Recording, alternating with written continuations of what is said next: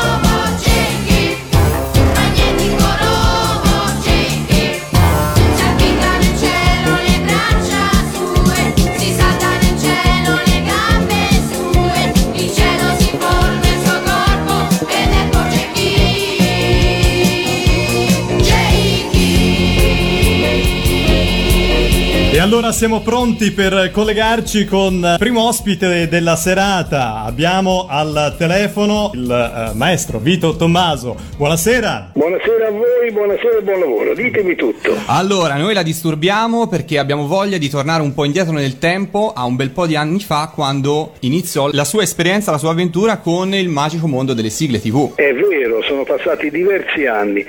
Se non sbaglio, se la memoria mi salva, io ho cominciato alla fine degli anni 70, 79, 80 e poi nell'80 ne ho prodotte un bel po', ne ho fatte un bel po', ma in quegli anni lì è stato il mio approccio con i cartoni animati. Ricordiamo che lei è toscano. Sì, sono, eh, sono di adozione toscano perché io sono di origine meridionale, ma ho vissuto a Lucca, a Pisa, a Firenze e poi ormai sto a Roma da un bel po' d'anni, sono qui dal 66, dall'anno dell'alluvione di Firenze. In ogni caso eh, sentiamo ancora eh, un po' l'accento sotto, le è rimasto, eh? Certo, non voglio perderlo, faccio di tutto. per Bravo, non bravo, perderlo. perché insomma così deve essere identificativo e siamo orgogliosi visto che eh, Radio Animati nasce in Toscana. Ognuno rivendica la propria regione come la migliore di tutte. Bravo. Va sempre così. Come fu il passaggio dal mondo, diciamo, della musica impegnata, quindi ricordiamo Un'ora sola ti vorrei, Pensiero d'amore di Mal, al mondo delle sigle? Come, come- come arrivò a questo mondo? Beh, la musica è come professione,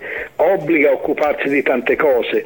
Non è stato un passaggio, diciamo, tempestoso, è stato un passaggio naturale, cioè si facevano tante cose in mezzo ai dischi di musica leggera o alle trasmissioni televisive o a quello che dovevo fare, ho fatto delle sigle per cartoni. Certo c'è stato un momento in cui questi cartoni hanno invaso le televisioni private e allora in quegli anni lì abbiamo dovuto forzare la produzione e ne abbiamo fatte parecchie.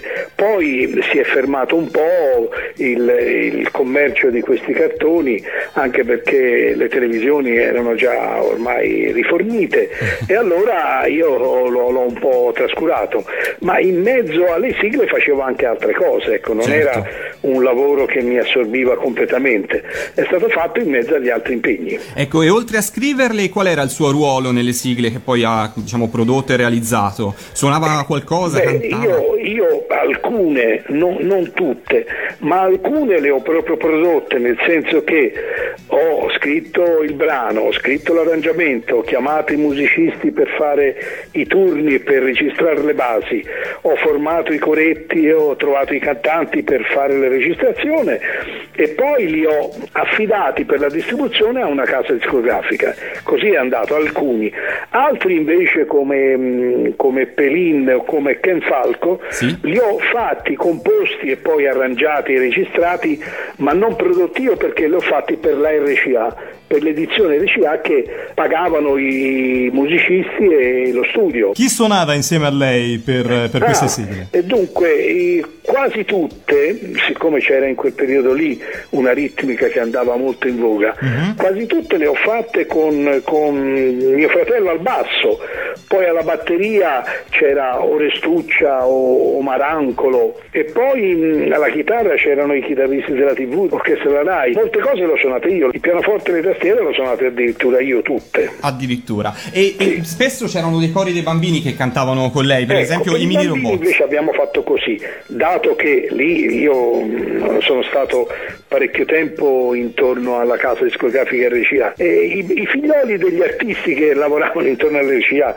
eh, tipo Pintucci, Michalizzi, Vianello, Migliacci, io e altri, tutti questi bambini che respiravano musica in casa erano portati a cantare, quindi abbiamo preso tutti i figli, compreso quelli di alcuni assistenti musicali della RCA, funzionari diciamo come Podestà e altri, e li abbiamo messi insieme, ci ho aggiunto qualche voce di coristi professionisti, per esempio Rita Monico che aveva una voce bellissima, l'ho messa sempre in mezzo a queste sigle e l'ho fatta partecipare ai cori in maniera da rinforzare un po' laddove c'era bisogno le voci dei bambini. Quindi sono i nostri figli, gran fatto. E un'altra curiosità sulle sigle che lei ha fatto è che a differenza di, di altre, di altre sigle, di altre produzioni di altri artisti, le sue sigle hanno spesso la caratteristica che non sfumano. È un caso, è una cosa che, una sua firma, una cosa che lei ha ricercato? No, io preferisco i pezzi col finale.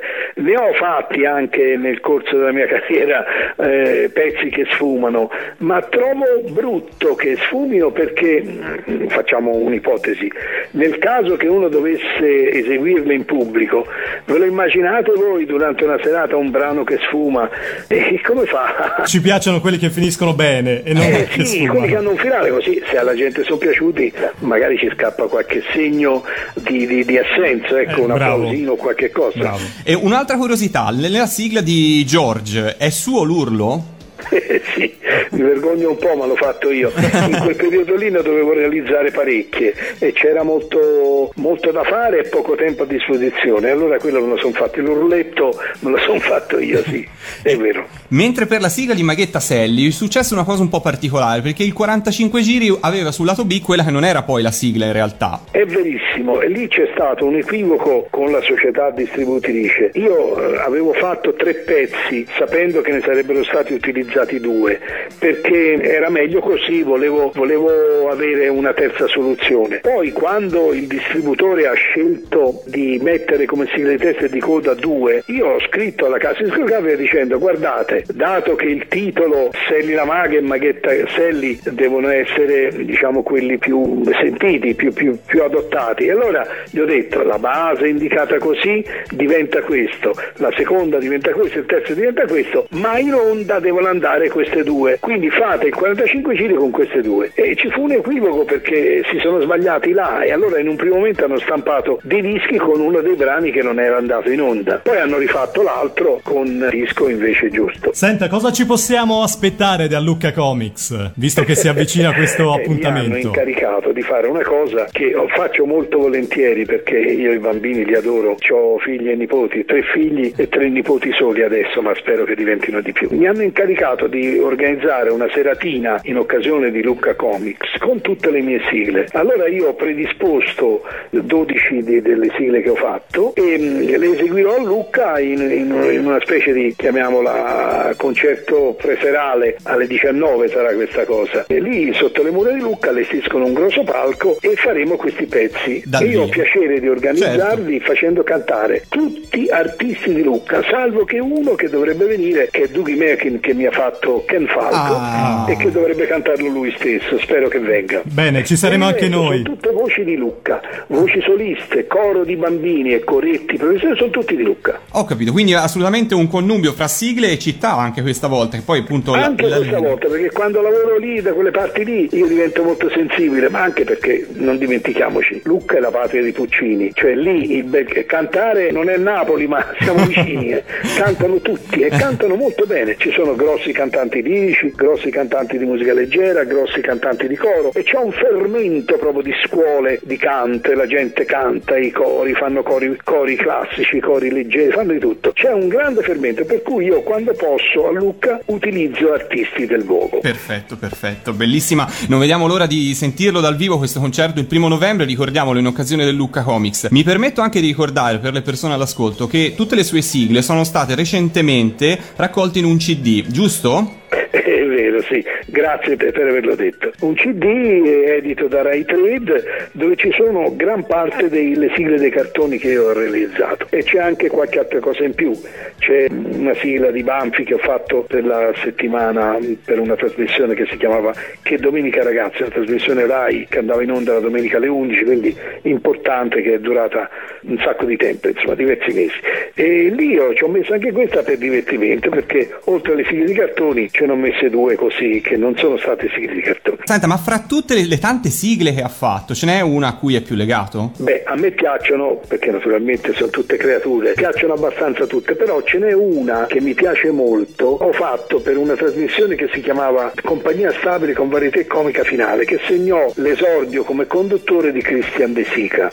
E il brano che si chiama mm, L'elefante non dimentica, il testo è di Alberto Testa, che saluto volentieri, che è uno degli autori più bravi che ci sono in Italia. E il testo è simpatico, è un testo fuori dell'ordinario, perché dice addirittura che importa a me se l'elefante non dimentica le offese della gente, mentre io mi dimentico persino il tradimento di un amante, Eh, per, per dire forte, una frase eh? simpatica. E questo brano l'ho registrato io con il coro di Alessandroni, con le Baba Yaga, che era un complesso vocale molto simpatico con delle ragazze che cantavano benissimo. E più ha fatto un 45 giri anche Christian De Sica. E questo brano mi, mi piace molto perché è fine, è molto fine. Allora guardi, facciamo così, nel ringraziarla per essere stato ospite su Radio Animati, È molto gentile di aver accettato Grazie mille, veramente. Ma Nel- voi siete molto carini. nel, ri- nel rinnovare l'invito a trovarci a Lucca perché ci saremo anche noi, quindi ci rivedremo sicuramente a Lucca. Ci ascoltiamo e ci salutiamo ascoltandoci proprio l'elefante non dimentica. Allora, arrivederci, auguri, buon lavoro e arrivederci a presto. Grazie, Grazie a Vito Tommaso su Radio mille. Animati. Salve.